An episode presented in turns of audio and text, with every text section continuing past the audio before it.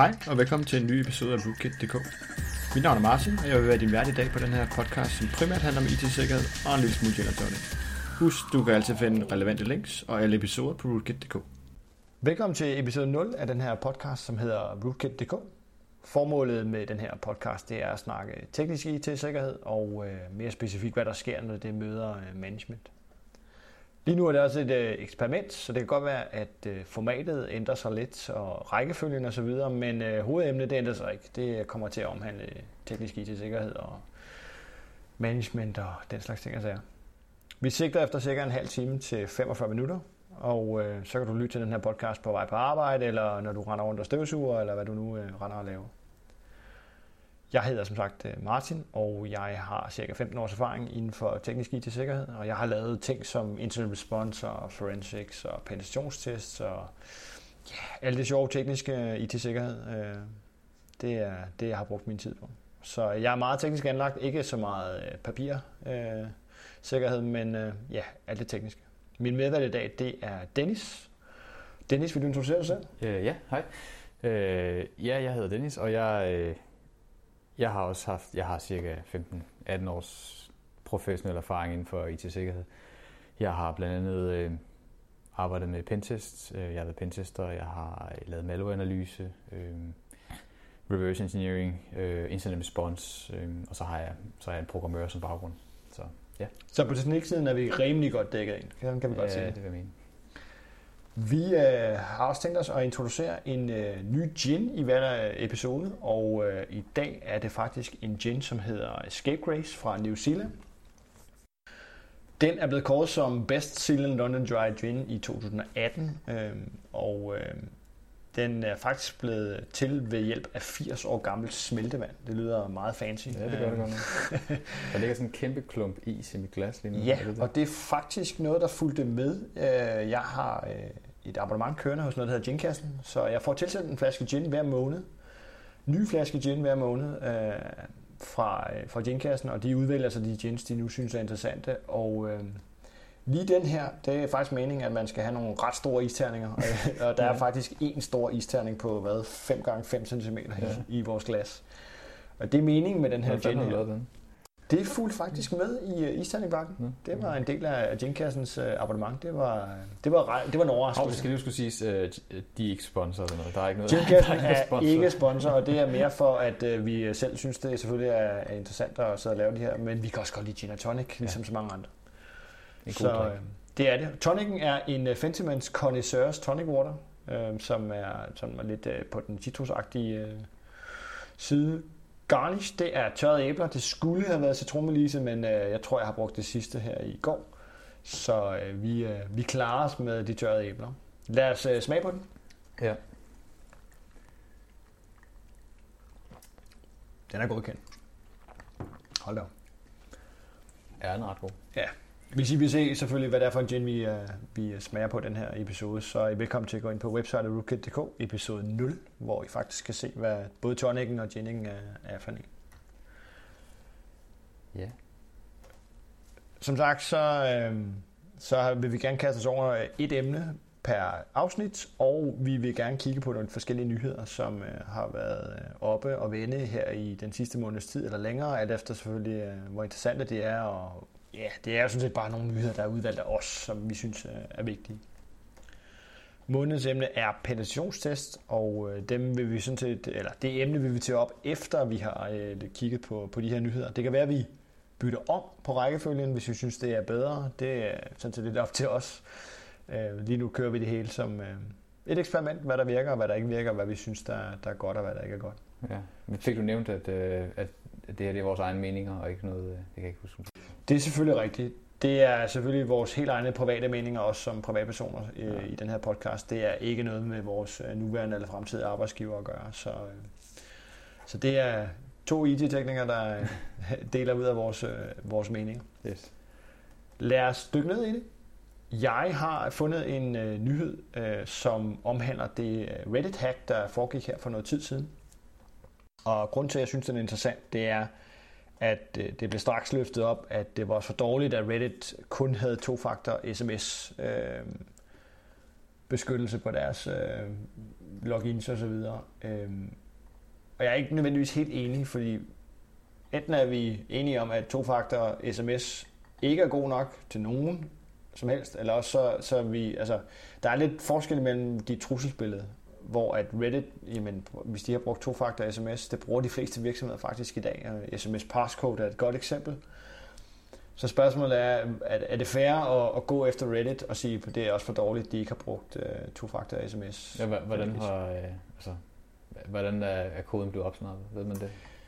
Ifølge hvad Reddit skriver, så er det øh, på grund af et tilfælde af det, de kalder sim-swapping, sådan, som jeg lige har forstået det. Så øh, der er højst sandsynligt nogen, der har ringet ind og udgivet sig for at være den her givende bruger og bedt om at få et nyt SIM-kort, fordi han enten har mistet det eller fået en ny telefon og fået tilsendt det her SIM-kort. Ja, det er noget, som man hører ofte om i faktisk amerikansk nyhed, tror jeg. Ja. Det er sådan lidt, øh, det er sådan en ting, der sker ret meget i USA. Ja, de, er, af en eller anden årsag, så er de ikke så strikse med, med hensyn til uh, udsendelse af SIM-kort. Øhm, jeg ved, at uh, i hvert fald fra egen erfaring i Danmark, hvor jeg selv skulle have tilsendt en SIM-kort efter jeg er flyttet, så er de sådan rimelig strenge med uh, den adresse, som... Uh, Nej, men det kan man jo altid uh, fake. På det kan man selvfølgelig altid fake, og så sige, at jeg er lige flyttet, eller jeg kan lave en omdirigering via Post Danmark, eller så det, de faktisk det ikke gør nem, med. Det er en nem måde at lave, uh, altså at stjæle sms'er på. Ja. Altså det er jo ikke, det er ikke sofistikeret overhovedet. Nej, det er ikke, det er ikke ligesom, øh, at en eller anden aktør, der skal have adgang til SSU-netværket, eller hvad det nu måtte være, for ligesom at, at få adgang til... Øh, Præcis. Det er jo, det er jo ikke SMS'erne på operatørniveau, hvad det er. Præcis. Ja. Det er jo noget, din nabo kunne gøre, hvis han har lyst til det. Altså, det er jo et spørgsmål om at, ringe ind og udgive sig for at være en anden. Så spørgsmålet er igen det der med, okay, jamen er sms to-faktor ikke godt nok, hvis dit trusselsbillede er, er et, et Det er best practice, jeg kan, ja. jeg kan ikke se, hvorfor... Øh, hvorfor det skulle være et problem, selvfølgelig. Øh, og man kan som selvfølgelig... Siger, altså Reddit, ja, selvfølgelig, de, de kunne, man kan altid tænke tilbage og sige, hey, jeg skulle have sikret mig meget bedre med et eller andet, en eller anden hardware dips. Hardware key for eksempel, ja. Men altså, så er det, altså, det, er jo, det er jo ikke Fort Knox, vel? Nej, altså. altså det er jo ikke, øh, de, ja, de er front page på internet, men stadigvæk. Det er igen et spørgsmål om at afpasse sit trusselsbillede til de investeringer, man laver i sikkerhed. Og jeg synes, at, at der var måske gået lidt for hårdt til, til Reddit i forhold til, at jamen, prøv at to-faktor sms, det er faktisk en standard, man bruger rigtig mange steder. Og indtil, du bruger det til blandt andet til at overføre penge via banken. Så for eksempel. altså, det er, når du indtaster de fleste websites i dag for at forhindre svindel, har jo faktisk en to-faktor via sms, når du, når du taster det ind på øh, Mastercard, eller hvad du nu køber, ikke? så modtager du en, en kode den vej igennem. Så enten øh, er vi enige om, at det ikke er sikkert, eller så, altså, så er det måske at skyde lidt crossbow med kanoner. Ja. Nå. Så har der jo selvfølgelig været DEFCON.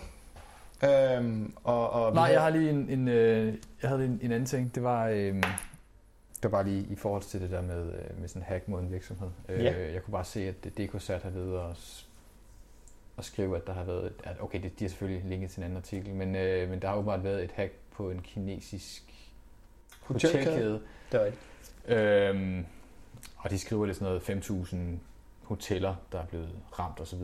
Men der, jeg kan bare ikke rigtig se nogen steder, øh, er det kun kinesiske hoteller, eller skal man ligesom have i Kina for at blive ramt osv.? Det er sådan lidt, øh, det er sådan lidt uklart, eller om det er mere... Ja, fordi de her, de her kinesiske hotelkæder kan jo godt eje nogle europæiske hoteller. Ja. Og, så det, du har ret i, det er lidt svært ja, at navigere. Lidt, øh, I stedet ja, for bare at slænge ud af 100... information omkring, hvad der er præcis, ja, hvad I stedet for bare at slynge ud af 130 millioner records stjålet, ja, ja, men jeg ved jo ikke, om jeg altså, er i den bunke eller ej. Nej. Øhm, så, så det vil give dig helt ret i, i forhold til at, øh, at melde ud. En ting er at slå en overskrift ud, noget andet er, okay, er det overhovedet relevant for mig som borger i Danmark, eller bruger i Danmark, eller har jeg været i Kina, eller ja. er det fordi, at, hvad ved jeg, nu kender jeg ikke strukturen for hotellerne i København, men er der nogle hoteller i København, som er omfattet for eksempel? Nå, for eksempel, jeg ved også, der er en del i andre hotelkæder i Asien, som er ejet kinesiske. Ja, øh, og de bruger højst sandsynligt samme infrastruktur. Det ja. kunne man sagtens forestille sig. Nå, det var bare, ja, det var lige en side. God pointe. Ja. Så har der selvfølgelig været DEFCON, øh, og dem øh, er der nogen, der har været til, og vi har desværre ikke været med i år. Nej, ikke i år. Øh, det kommer ellers øh, ret ofte, men ja. ikke, ikke lige i år. Der har ikke lige i år, der er ikke tid. Til gengæld har jeg haft en god sommer i Danmark. Ja. DEFCON har... Ikke noget, ikke noget ørkenvarme. Ikke noget ørkenvarme, nej. Det gælder lidt varmt varmt, men øh, heldigvis ikke noget ørkenvarme. Defcon har øh, kastet sig over rigtig meget omkring stemme, øh, altså elektronisk stemmeafgivning og elektroniske stemmeafgivningskasser, øh, bokse, maskiner, hvis vi skal kalde det sådan. Øhm, og en af de historier, der kom ud af det, det var faktisk, at øh, det var så let nu, så børn selv kunne hacke øh, de her stemmemaskiner og de her stemmewebsites. Og det, der er jo interessant, det er, det er jo selvfølgelig fair nok at øh, skabe opmærksomhed omkring øh, de her ting, omkring hvornår skal vi stemme elektronisk, og hvornår skal vi ikke stemme elektronisk, og hvornår det er sikkert nok osv. Der har også været nogle eksempler på, man har... har, de, har de haft, altså hvordan børn, altså har de haft... Det, det, der er interessant her, det er, at, at overskriften, når man bare kigger på den, så er det sådan et, at altså, DEFCON election hacking, uh, so easy, even the kids could do it. Man har lavet en CTF, Capture eller Capture Flag, flag på DEFCON, hvor man har taget sider og fået dem til at ligne det, de kalder de officielle øh, valgregistreringswebsites og, og valgsider i USA. Og så har man lavet det om til en capture the flag, det vil sige, at man har jo introduceret sårbarheder. Ja, det må man jo have, fordi altså, man kan så er der ikke så meget capture the flag jeg, jeg, jeg, læser også godt, øh, jeg læser lige kort, og at, umiddelbart så ser det ud som om, at de har, altså, de har kopieret eksisterende valgsider på nettet. Men dem kan man jo ikke bare sådan lige kopiere. Altså, der er en, der er en masse backend funktionalitet, man ikke bare lige kan kopiere. Det er korrekt. Så, så hvor er det, den, de sårbarheder, de finder? Hvor er det, de eksisterer henne? Altså, er det nogen, de selv har introduceret? Eller er det... Altså, jeg, jeg, jeg forstår ikke helt uh, formålet. Ja, altså, det, det virker som om, at det er sådan mere et marketing stunt end det er, og, og, det er mere som om at skabe fokus på det, hvilket selvfølgelig også er fair nok, ja. fordi der er også andre videoer fra DEFCON, der viser, at det faktisk er ret let at komme ind i sådan en, en stemmemaskine. Men det der med at lave det, og jeg har fuld respekt for, at man laver de her, øh, eller Capture the Flag og hele det her DEFCON Kits, øh, synes jeg er super, super godt, og, og det bør de fortsætte med. Man skal også bare passe lidt på det der med, at det ikke bliver sådan noget sensationsjournalistik, hvor man jagter de her ting og sager, øh, og at jamen, prøv at høre, selv børnene kan hacke et valg. Det er jo ikke helt rigtigt. Øh, og, og det er vigtigt med at finde den der fine linje mellem at lave sensationsjournalistik og få nogle overskrifter op, og så rent faktisk belyse problemet.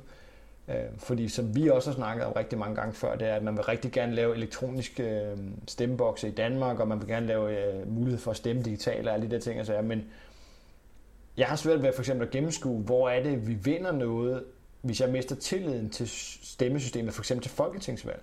Fordi hvis jeg alligevel skal stå i kø for... Men, for, for, første, for det første, hvor, hvor, altså, når man siger elektronisk stemme, mm. altså hvor, hvad er det, der bliver elektronisk? Er, ja. det, er det bare øh, er det, er det de bokse, man går ned og propper sin sædel i? Eller er det, eller er det nemt i det via nettet, for eksempel? Præcis. Ikke? Altså, der er ligesom to måder, man kan se det her på. Den ene, det er, at, at du har en eller anden boks, du alligevel skal ned fysisk og få scannet din valgseddel hos, og det, det, det vinder ikke noget for, for, for, for borgeren jo. Altså, de skal stadigvæk ned og stå i kø, de skal stadigvæk ned og, og sætte den her seddel ind. Ja.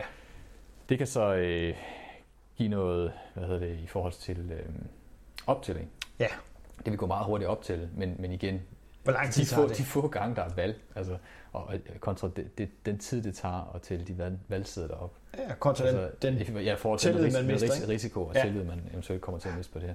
Er det det værd? Altså, jeg ved det ikke. Og den anden, det er jo så den her nemme idé-tanke om, at jamen, vi er jo allerede identificeret som danskere alligevel. Og jeg tror også, det er den, som mange de bliver lidt forvirret omkring, når man skal stemme. Altså det der med at snakke om stemme online eller stemme digitalt, det der med, jamen, så skal man vel stemme via sit nemme idé. Og det er jo en helt anden problematik. Altså, ja, ja. Det er så jo centraliseret helt andet sted. Øh, et helt andet sted. Og det, jeg håber ikke, det er det, man taler om, men øh, når man Nej, taler om, øh, om elektroniske valg. Altså jeg vil sige, men, jeg tror, at, at øh, jeg tror, man åbner alle muligheder, og det sky's the limit, så du sidde hjemme i sofaen og, og sidde og stemme, så vil give dig ret til nogle helt andre problemer, fordi ja, det, det, det, det vil være langt lettere for mig igen med, med, med det, øh, hvad kan man sige, input vi har, det er det langt lettere for mig at fake 200 besøg via NemID, end det vil være at få 200 mennesker til at troppe op på et givet valgsted og fake, at de er en anden person. Altså ja. igen er det vi tilbage til det der med, hvor meget kræver det for mig at have indflydelse på et valg. Og lige snart det bliver digitalt, så kræver det langt mindre øh, for mig at, at have indflydelse på et valg. Så kan man selvfølgelig bygge en masse failsafes og sådan ting, så, men i sidste ende, det er hver fjerde år og vi tropper op, og vi står alle sammen i kø, og ja, det er måske... Nej, det kan være, det, ja, ja. Altså, der er et argument for, at det, det, det forøger valgdeltagelsen, ikke? Men, det, men det tror jeg ikke helt på, hvis det, hvis det er bare et spørgsmål om, de skifter en boks ud, eller en, et, en låge ud med en boks. Præcis, på valgstedet altså, vil det ikke give nogen mening. Altså. altså, så kan man begynde at diskutere, om vi skulle sidde derhjemme og stemme. Det er rigtigt, men vi har også stadig mennesker, der ikke bruger NemID. Altså, der, er jo, der er jo bare ting, hvor jeg vil have, personligt have mere til det system, hvis jeg stadigvæk skulle troppe op et sted, fordi jeg ved, hvor svært det vil være at fake lad os sige 100.000 stemmer. Du skal stadig have mulighed for at rykke rundt på forskellige valgsteder, dukke op med falske valgsedler, og der er en masse ting, der kan gå galt, når vi snakker øh, det her papir. Mm. Jeg vil ikke sige helvede, som det nu er at stemme i dag. Så. Men jeg synes, det er interessant ja. i forhold til øh, at holde fokus på, hvad er det reelt set faktisk, der er udfordringen med, med de digitale valgstemmer, og pas på ikke at gøre det til noget, noget det ikke er. Selvom det er super fedt, de laver de her DEFCON uh, Kids Villages. Det synes jeg, de skal fortsætte. Ja, ja, det, ja Så. Det laver børnene. Ja, ja, bestemt, bestemt. Det næste, jeg har smidt på min liste, det er hele historien om Mærsk og NotPetya. Øhm, det er faktisk en Wired-artikel, som er skrevet rigtig, rigtig godt. Jeg ved selvfølgelig ikke, hvor meget det der er storytelling, og hvor meget det er 100% sandt osv. Men hvis I ikke har læst den, gå ind og læs den. Den vil selvfølgelig også være linket på, øh, på bloggen. Der står en masse tekniske information om, at øh, Mærsk, i hvert fald ifølge dem selv, udtaler, at den eneste grund til, at de kom op og køre igen, det var faktisk, at der var et, øh, et strømnedbrud, jeg tror det var i Ghana, hvor der var en Active Directory øh, server, som stod uden strøm, som dermed ikke var blevet ramt af det her øh, angreb. Og øh, de sendte faktisk nogle folk ned for at hente den her server, så du kunne komme op og køre igen. Og de kunne at restore deres system osv. Men vi har jo alle sammen vores meninger, og, og også Mærsk også ude med nogle ting, hvor de siger, at det her det kan vi gøre bedre, og det kan være segmentering af netværket og alle sådan nogle ting. sager. men man er faktisk også kommet frem til den konklusion, at man mener, at grunden til alle de her projekter, de er aldrig rigtig nået igennem, på trods af, at nogle af dem har man selvfølgelig kørt over en længere periode, det var faktisk, at det var ikke bonusmål for de her mellemledere og ledere øh, længere op i hierarkiet. Og dermed så øh, var der ret god også for de her projekter. De fik ikke aldrig den rigtige fokus. Og de fik ikke aldrig rigtig fjernet de der øh, sten, øh, som var i, i vejen for projektet, fordi at fokus for de her ledere var et helt andet sted. Og det synes jeg er en utrolig god selvindsigt i forhold til at sige, vi er jo alle sammen enige om i sikkerhedsbranchen, at vi ved godt, hvad der skal gøres og hvad der skal til, og vi skal alle sammen segmentere vores netværk og, og least privileged, og vi har rigtig mange gode idéer. Men i sidste ende, så kommer vi jo aldrig igennem med den her ting. Eller med det, er de jo, her ting. det er jo en syg kultur. Helt enig, men det er måden kultur fungerer, eller firmakulturen fungerer i dag. Det er typisk, du bliver opstillet nogle mål, og så har du måske et år eller to til at nå igennem med de mål. Nå, det er meget godt med mål, men altså... Og, og, men det er jo det, man vil fokusere på. Det er, en helt, altså, det er jo en helt naturlig menneskelig faktor. Du ser det jo også i det offentlige og mulige andre steder. Du får tildelt nogle mål, du skal nå, og det er jo det, du vil fokusere på. Altså, hvis du står i en situation, hvor at, hvad skal jeg bruge min tid på, jamen, så vil det være på de mål, som jeg får noget ud af. Og det er jo super, super vigtigt i forhold til, at du kan have verdens bedste IT-sikkerhedsstrategi og planen for de næste tre år. Hvis dine mål ikke er med eller på listen over resten af organisationens bonus, og hvad de nu ellers har af delmål og sådan nogle ting og sager, så er der ret god ord for, at du ikke noget igennem med det. Ja. Selvom du påstår, at sikkerhed er på din dagsorden og sådan nogle ting og sager. Så det er ligesom meget et spørgsmål om, at du kan, kan sørge for, at din sikkerhedsstrategi også ender med at være en del af din organisation ved at proppe det på de bonusmål og de delmål, der nu er for de forskellige mennesker i, i din organisation. Og det synes jeg faktisk er, det, jeg synes, det er utrolig, utrolig, utrolig vigtigt for virksomheder rundt omkring, hvis de sidder og læser den her artikel, at det er det, de fanger. Hvis de kun skal tage en ting med fra den artikel, så er det det. For vi kan altid diskutere om de tekniske løsninger, om det nu var det rigtige, og man kunne også have gjort noget andet. Det er også rigtigt, men i sidste ende, så er, er der ingen af de tekniske løsninger, der vil, øh, der vil være noget igennem. Hvis det ikke var, øh, det, de kommer på listen over, over bonusmål. Ja. Så er vi nået til vores øh, emne for den her måned her. Og øh, som sagt, så var det pentesting. Og øh, vi har jo begge to både det lavet pentest det, det, det ved vi ikke noget om. Ja. Nej, Nej, ikke rigtigt. Nu har vi jo begge to både lavet pentest og bestilt pentest og læst rapporter for pentest, og både for vores egne og øh, for, for, øh, for øh, tredjepartsleverandører, som har leveret pentest og sådan ting her til os. Øh, og vi har selvfølgelig en, en ret stærk mening om det, og vi, øh, vi vil jo selvfølgelig rigtig gerne give folk nogle værktøjer til, øh, hvad er det, de bør overveje, når de skal bestilt en pentest. Øhm, også lidt om, hvad er en pentest, og hvad er ikke en pentest, når vi snakker virksomheder, og hvad bør de fokusere på, og hvad bør du... Der er, også, der er også, mange, der er også meget med hele, hele terminologierne. Altså, ja, og hvad, hvad snakker vi om, når vi snakker en pentest? Snakker vi en sårbarhedsscanning, eller snakker vi Ej, bare køre Nessus? Det er lige præcis det, ikke? Og, og rigtig mange virksomheder, de, øh, altså de bruger de bruger det som sådan en checkbox-ting, og de propper den bare på, at jeg skal selvfølgelig have lavet en pentest en gang om året, og det er også rigtig fint, men vi er mere nysgerrige efter, hvad bruger du egentlig resultatet til, og hvorfor er det lige, du bruger resultatet, som du gør, og hvorfor springer du ikke nogen af tingene over. Så vi vil ligesom prøve at vende emnet lidt og se, om øh, vi kan komme med noget, øh, noget input til, øh, hvordan du får mest værdi ud af din pentest. Og også for, hvis du er pentester i dag, hvad bør du måske kigge på ud fra din kundesynspunkt og, og levere med næste gang, du leverer en penetrationstest, eller i hvert fald overveje, når du leverer en penetrationstest. Mm. Hvis vi starter med, hvad synes vi er en pentest, som vi har snakket om tidligere, så er det jo et spørgsmål om, synes jeg i hvert fald, at kigge på, hvad er det for et trusselsbillede, du ønsker at simulere. Og det er ikke et trusselsbillede, der hedder at køre en Nessus-scanning hen over dit, øh, uh, dit, så, eller dit netværk eller din eksterne øh, uh, interfaces. Det er jo ikke en penetrationstest. Der var intet med det at gøre. Men det er der desværre nogen, der render rundt og sælger uh, rundt omkring som en penetrationstest. Der er også nogle virksomheder, der beder om det som en penetrationstest. Og uh, det, det har de totalt misforstået, hvis jeg skal være helt ærlig. Ja, så. altså man kan jo sige, det ligger også lidt i ordet, ikke? Det, det, altså der er nogen, der ligesom der skal være en mulighed for at bryde ind i et eller andet, hvis ja. vi overhovedet skal, skal opfylde navnet i sig selv. Ikke? Ja, øhm, præcis. Øh, og over, det kan over jo... tiden, over de sidste 10 år, tror jeg, der, der, har, der har begrebet også, det har flyttet sig lidt i folks øh, bevidsthed omkring, hvad det er. Øh, fordi så kom, så blev red teaming coinet lige pludselig. Yeah. Øh, og så blev det rykket lidt længere ned på listen på en eller anden måde, og så blev det lidt, lidt mere synonym med den lave del af at køre en pentest. Altså, og så blev red team den nye hotte, og så videre. Yeah. Ikke? Og, ja, marketingskræfterne, de, øh, de rykker lidt ved de der begreber de nogle gange. Så, ja. Øh, men jeg tror, at en ting, vi godt kan blive enige om, det er, at en pentest har intet med en sårbarhedsanalyse eller en scanning at gøre. Lige præcis. Øhm, altså, okay, analyse. Mm.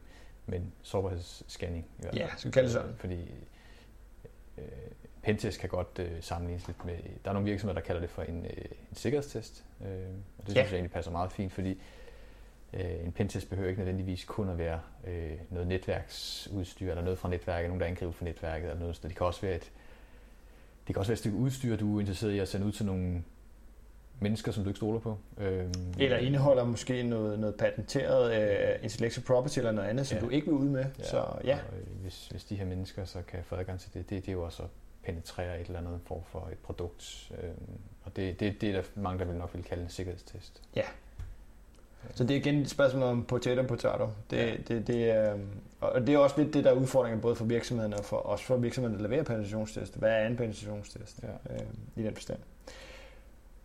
Spørgsmålet er selvfølgelig, hvorfor er penetrationstest vigtige? Og, og hvis vi er tilbage til det der med, hvad er det trusselsbillede? De er selvfølgelig vigtige, fordi du får en idé om, hvis nu nogen beslutter sig for at gå efter dig som virksomhed af den ene eller anden årsag, så har du ligesom tjekket for de mest, selvfølgelig de mest gængse ting, men du har også ligesom haft en mulighed for at rette op på de, de sikkerhedshuller, du har, og teste lidt dit forsvar. Øhm, og det er noget det, vi, vi kommer til at snakke om lidt senere, men, men en penetrationstest fungerer, eller er ikke kun på den ene side af, af hegnet for at sige det pænt. Det er ikke kun en red team øvelse, det er også lige så meget en blue team øvelse.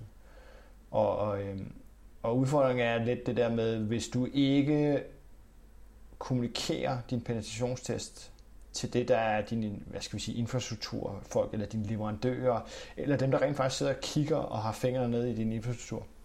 Så lærer de ikke noget. Så får de bare en liste af sårbarheder, go fix, og så har de ikke lært noget.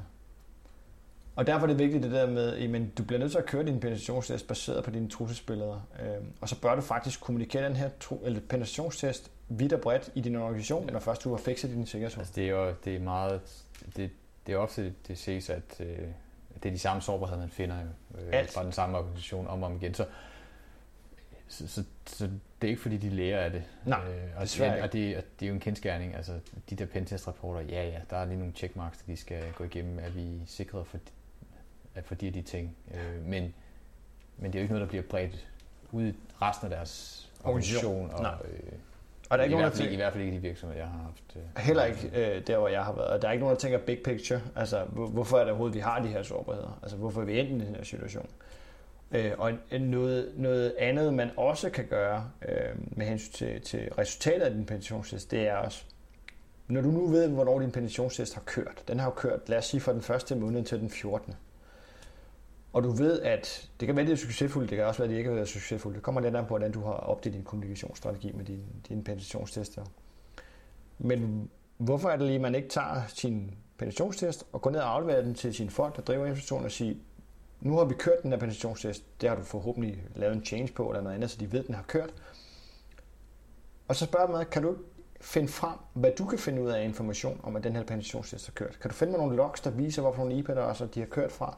Kan du vise mig nogle steder øh, på øh, en Windows-server, hvor der starter en ny proces op osv.?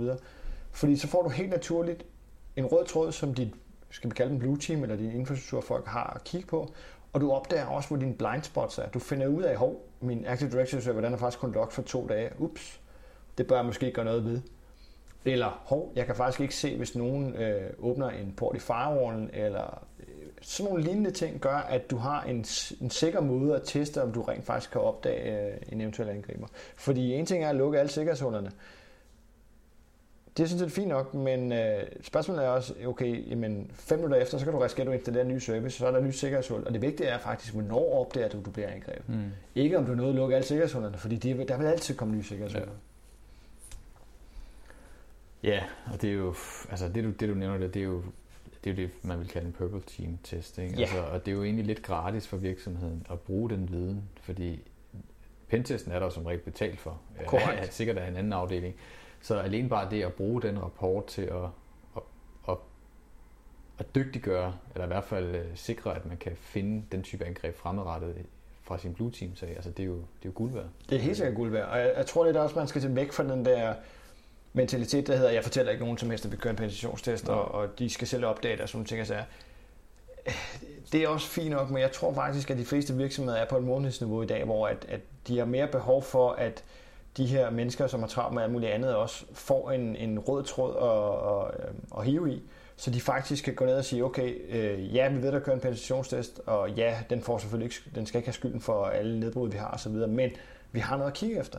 Vi, vi, er, vi har nogle muligheder, hvor du siger, jamen, vi bør måske bygge nogle PowerShell scripts, der gør, at vi ret hurtigt kan øh, løbe en masse logs igennem, eller deploye nogle ting til nogle server og sådan noget. Så du lige får startet hele den der mentalitet øh, omkring øh, Blue Team eller forsvar. Ikke? Ja, men det stiller også nogle øh, krav til faktisk øh, pentest-leverandøren, og det er, det at, de, at de øh, begynder at, at levere timelines ja. på, øh, på de aktiviteter, de laver, fordi det gør jo, at man i sidste ende kan bruge de, den timeline til netop at sige, okay, i den her periode har jeg kørt noget rekognoscering, eller her fik jeg fat i den her maskine. Præcis. Og, ja. øh, nu gik jeg her fra den her maskine og det her netværk over til et, et andet netværk. Jamen så kan Blue Team jo netop bruge den information til at, at narrow ned, og så finde ud af, okay, det er her fra den periode, vi skal kigge, kigge efter nogle ting. Ikke? Ja. Så det, ja, det, det, er jo, det er jo et krav, man kan stille til sin pentest leverandør specielt, at øh, når jeg vil gerne have i jeg vil gerne have lavet en timeline. Præcis, og det behøver ikke være en 100% præcis timeline, men en, der er sådan lidt mere altså i grove termer, øh, fordi som det er i dag, de, altså mange virksomheder har simpelthen bare rigtig mange gigabyte logs at lede efter. Ja. Og hvis du kan sige til dem, jamen på dag 4, omkring kl. 8, der fik jeg adgang til den her server, eller på dag 4 for den sags skyld fik jeg adgang til den her server, jamen så er der noget at gå efter. Øhm, I stedet for bare at, at sige, at vi har kørt en pentest på to uger, og vi fik adgang til det her held og lykke. Vi, vi er alle sammen igen, det er nogen, der har købt og betalt af dig. Du bør få mest mulig værdi ud af det, de leverer øh, og bruge det i din egen organisation, i stedet for bare at sige, nu fikser vi de her ting her. Øh, og så kører vi ind igen om et år. Ikke? Øh, mm. så. så er der det her med øh, at timeboxe din pensionstest. Der er rigtig mange virksomheder, som enten har et fast budget, eller er begrænset af, at vi kan kun få et øh, vindue på, lad os sige, to uger. Øhm, og det, hvad ved jeg, det har det måske været år, og så har de kørt pentest de sidste fem år. Det synes jeg, det er også, øh, det er også okay. Øhm, men det jeg gerne så, det var, at man begyndte måske at springe nogle af de her trin over, øh, som tager meget tid, så man ved over tid, under andre steder vil lykkes. Hvis vi kigger på phishing, hvis du har, lad os sige, en to ugers pentest, og du bruger den første uge på at lave phishing-forsøg, og få nogen til at klikke på, på dit øh, link i dine øh, mails, og der går den første uge med det, en ja, det, vil, det vil jo ske jo, øh, på et eller andet tidspunkt. Ikke? Så det vil jo ske på et eller andet ja. tidspunkt, og en eventuel angriber, men han vil jo bare fortsætte. Så hvorfor ikke springe det trin over og sige, okay, vi har to uger til en pentest, som koster et eller andet. Vi ved, at hvis du fortsætter længe nok, så nogen klikker på det, så lad os tage en given tilfældig maskine ned i vores netværk, og så sige, kære Red Team, installér de værktøjer, I har lyst til på det her, som I normalt vil installere, når I kører en phishing-kampagne. Hmm. Og så kører vi derfra. Fordi for det første, du betaler for, at de rent faktisk sidder og sender phishing-kampagner afsted mod dine brugere, og så venter de sådan bare på, at dine brugere klikker på det. Det mm. betaler du reset for, fordi du har sat en timebox på to uger. Hvorfor ikke udnytte den tid fuldt ud? Spring eller, gå, eller gå ind og klikke på linket selv. Præcis, gå ind og klikke på linket selv. Altså simpelthen sige, Nå ja, men øh, det er med til at vurdere mit, mit trussel, eller min, min risikovurdering i forhold til, om min bruger er tilbøjelig til at klikke på linksene. Jeg kan godt afsløre nu, at alle brugere klikker på alle links, hvis konteksten er rigtig. Ja. Altså, de fleste brugere vil sige, jeg vil aldrig nogensinde hoppe på en PostNord-kampagne. Nej, men sjov nok, øh, sidste år var der en PostNord-kampagne, der kørte tre dage efter, der var Black Friday. Og Black Friday kørte om fredagen, og PostNord-kampagnen kørte om, kørte om mandagen. det meste, Alle de en ting, de stor har del af. Danmark, de havde købt ting på Black Friday. Så de fleste ventede faktisk på, at der kom en advisering fra PostNord. Og mange af dem tænkte ikke over, hvorfor får jeg det på min arbejdsmail i stedet for min privatmail. Men i min, det har været en af de mest succesfulde kampagner, jeg har set. Ja. Fordi den kom mandagen efter Black Friday. Kontekst, altså så spring niveauet over, eller spring den del over og sige, prøv at mine brugere, de klikker på et eller andet tidspunkt på et eller andet. Og hvis de ikke gør det på din arbejdsmail, så gør de det der på deres private mail. Fordi du skal huske på, at du kan sætte alle de forsvar op, du har lyst til på din arbejdsmail med øh, domain keys, og vi vil godt sikre os mod det der, det der, det der. Men så er der en bruger, der åbner sin webmail, og så får han lov at klikke på den, og så åbner han linket alligevel. Eller henter en exe-fil. Så er det jo lige meget. Mm. Og du kan ikke regne med, at brugernes private webmail er lige så godt beskyttet som din firmamail. Sådan vil det jo altid være. Så er der sådan noget som øh, kvalitet, som du også nævner, det der med, at man skal stille større krav til sin øh, pentest, eller hvad Ja. det er. Der er nogle virksomheder eller nogle non-profit organisationer, som forsøger at stille nogle, nogle, nogle øh, hvad skal vi sige, standarder op. Jeg savner lidt, i hvert fald fra min synspunkt, af sådan lidt mere, Øh, skal vi kalde det, en bedre øh, mulighed for at vurdere de enkelte leverandører op mod hinanden, både i forhold til kvalitet øh, øh og sådan ting. Altså, fordi lige nu, og det er igen kun min erfaring, lige nu bliver de forskellige leverandører sådan set bare vurderet op imod, hvor lang tid har de været på markedet, og hvad koster de. Det er det, man vurderer. Den, der er billigst, han vinder. Altså, det, det er jeg ked af at sige. Det, sådan er det desværre tit. Øh, så, Ja. Fordi de fleste, de har et eller andet budget, og jamen, de, jo mere ja, de kan få ud af det budget, jo bedre. Vi har ikke nogen mulighed for at måle kvaliteten, om den ene er bedre end den anden. Altså, det, det er det, der, der gør det lidt svært. Hvordan vi gør det, det ved jeg ikke, men, men jeg savner lidt nogle standarder, øh, også måske drevet af kravene fra det offentlige. Altså de offentlige er rigtig gode til at proppe øh, krav om penetrationstest og sådan ting med deres kontrakter, men der er ikke rigtig andet noget kvalitetskrav, udover at der højst sandsynligt står, at det skal være en anerkendt øh, leverandør. Det er selvfølgelig fint nok, men altså, Men det vil sige, at de billigste, de vinder. Ja, okay. Men de billigste vinder som regel. Desværre. For du har ikke nogen mulighed for at måle dem ellers. Og så vil der være nogen i den anden ende, der siger, jamen, så billigst er bedst. Ja, i set fra virksomhedens synspunkt, så er billigst bedst, fordi så der er ikke rigtig nogen andre til at... Der er ikke rigtig nogen andre muligheder for at måle. Selvfølgelig skal priserne ikke være fuldstændig i vejret, men, øh, men jeg tror ikke helt på den.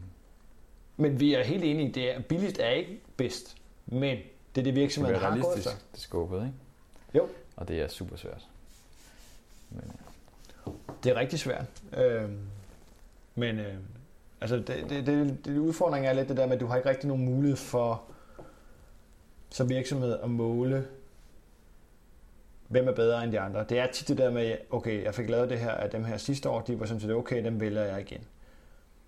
Eller hvis du er helt ny i faget, jamen, så kender du de store øh, virksomheder, som har lavet penetrationstest. Nu vil jeg selvfølgelig ikke nævne nogen navn, men det er jo dem, man går til, og det Ja, er det, der er lidt af udfordringen. det er dem, der har markedet. Ja, så du har ikke nogen mulighed for at måle, jamen ham her, han er øh, certificeret, eller den her, de kører efter den her standard, og de her kører efter den her standard. Og, og tit så er det et spørgsmål om, jamen man godtager bare de penetrationstester, der er.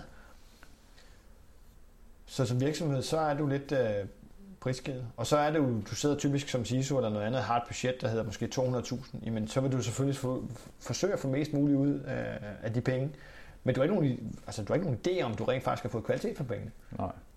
Altså min største kæphest, det er, det er de værktøjer, der bliver brugt inden for, inden for industrien, og det er jo, at en virksomhed kan, kan være glad, at de kan bruge et værktøj, et bestemt værktøj. Ah, nu vi nævner bare et Nessus for eksempel. Ikke? Det kan Mm. være et, et af deres standardværktøjer, de bruger. Selvfølgelig ikke, ikke det eneste værktøj, men og så er der nogle andre virksomheder, de bruger et andet værktøj, som øh, deres konkurrerende værktøj.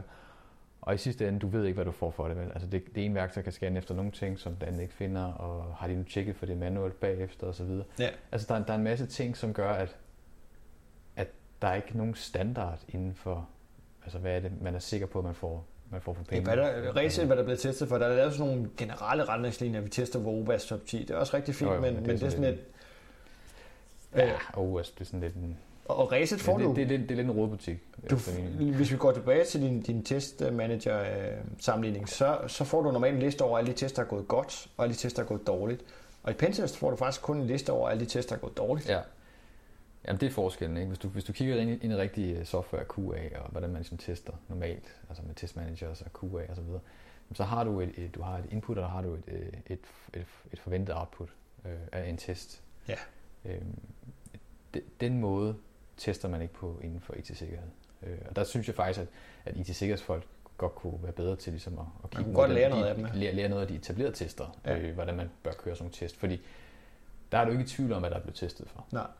Og jeg tror også, man skal, man skal ramme den der balance mellem, at det er jo ikke noget, du lister, at hvis vi kigger lidt tilbage på de testmanager, jeg har haft med drejebøger og sådan ting der, det skal jo heller ikke være sådan, at hvis du stod inde i en Linux-boks, så skal du liste alle de Windows-exploits, du så ikke har kørt mod den her. Altså, nej. sådan skal det jo heller ikke være, for sender du med en rapport på 16.000 øh, sider, og så øh, begynder det at være sådan noget betaling per ord. Ikke? Så den du heller ikke. Øhm, så, så jeg vil give dig helt ret i, at der er behov for at vide, hvad er det egentlig, det rent faktisk har testet. Men detaljegrænsen skal heller ikke være så skyhøj, så at du drukner med 16.000 sider et eller andet, fordi så det kommer du aldrig nogensinde til at... Nej, det skal give mening, det er klart. Så, men øh, vi må se, om, øh, om vi ikke i hvert fald kan gøre vores for at, at få, få ændret. Øh, vest, altså nu, jeg har jo tænkt mig, så jeg har både hvad kan man sige, udfører og øh, bestiller pentest og sådan noget. Jeg øh, har tænkt mig at smide det på min liste over de ting, jeg har bestilt som krav i forhold til en, en leverandør fremadrettet, om det ikke kan være noget, vi kan, kan blive enige om. Det er ikke sikkert, at det lykkes, men... Altså, hvilket, hvilket er det? Altså... Den del med at få at vide, hvad er det egentlig faktisk, de har testet for, som er gået godt. Øh, og ja. hvad de, jeg ved udmærket godt, hvad der er testet for, som er gået dårligt. Det er jo det, der er i deres, deres findings. Men også måske mere en viden fra min side af, hvordan tester de, og, og, og hvad har de tænkt sig at gøre. Og, og det giver mig også måske en mulighed for at sammenligne de enkelte leverandører. Fordi som det er lige nu, selvom mig med min tekniske indsigt har ikke nogen mulighed for at sammenligne de enkelte leverandører. Det er lidt baseret på, jamen, jamen det er både baseret på prisen, det er også baseret på, på kvaliteten af rapporten, Øhm, jeg har nemlig ikke nogen mulighed for at vurdere, fordi jeg har jo ikke... I den perfekte verden vil jeg kunne give et testmiljø. Og så vil jeg sige, det her er en testmiljø med 15 maskiner, og så vil jeg invitere fem leverandører ind, så vil jeg sige, I kommer til at køre det samme miljø igennem alle sammen. Giv mig en rapport på det her. Og det vil give mig et sammenligningsgrundlag. Men det er også unfair og lidt urealistisk, at, fordi der er mange parametre, der spiller ind i det, det der, hvordan man kan vurdere en leverandør. Fordi du har også, du har også scoping. Du har, du har både scoping, men så har du også, øh, nu, nu kalder du den så øh, altså tiden, helt, helt, helt tidsaspektet, timeboxing, altså timeboxing, ikke?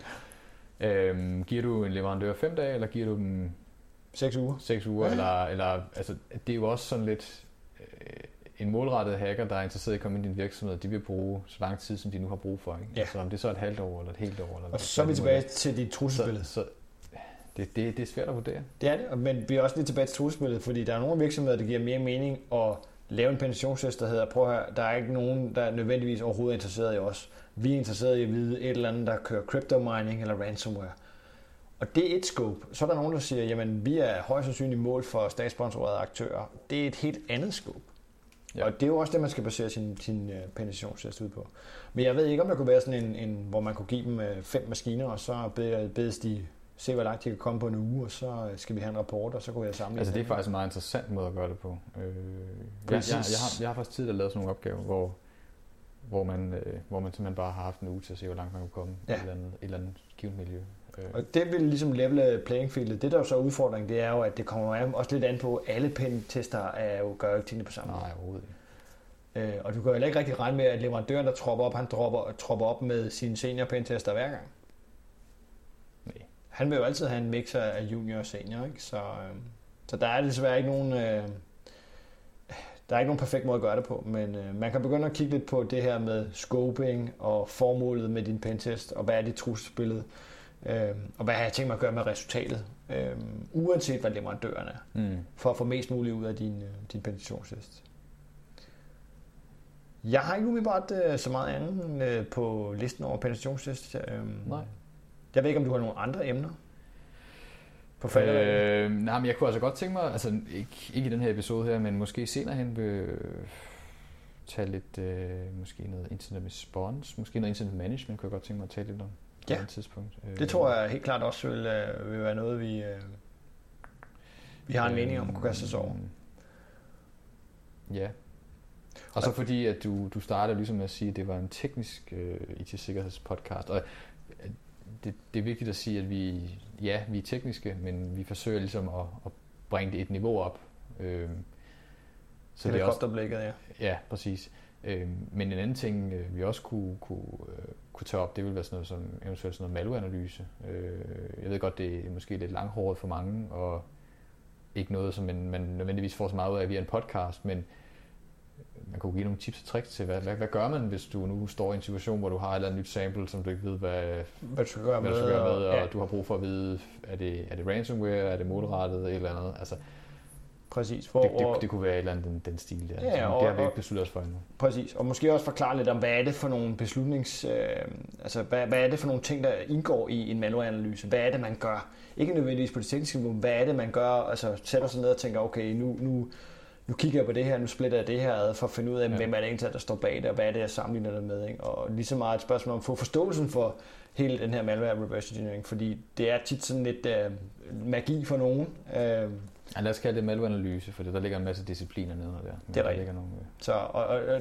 helt enig. Og det er, det er måske lidt det vigtige med at få, øh, få afmystificeret øh, de der forskellige discipliner for at forstå, hvad der ligger nede bagved. Fordi ellers så ender det tit med, at det bliver en ting, man måske får bestilt eller ikke bestilt, og, eller man tænker, det kan løse mit problem. Det Ja. kan det så ikke nødvendigvis. Nej. Ikke?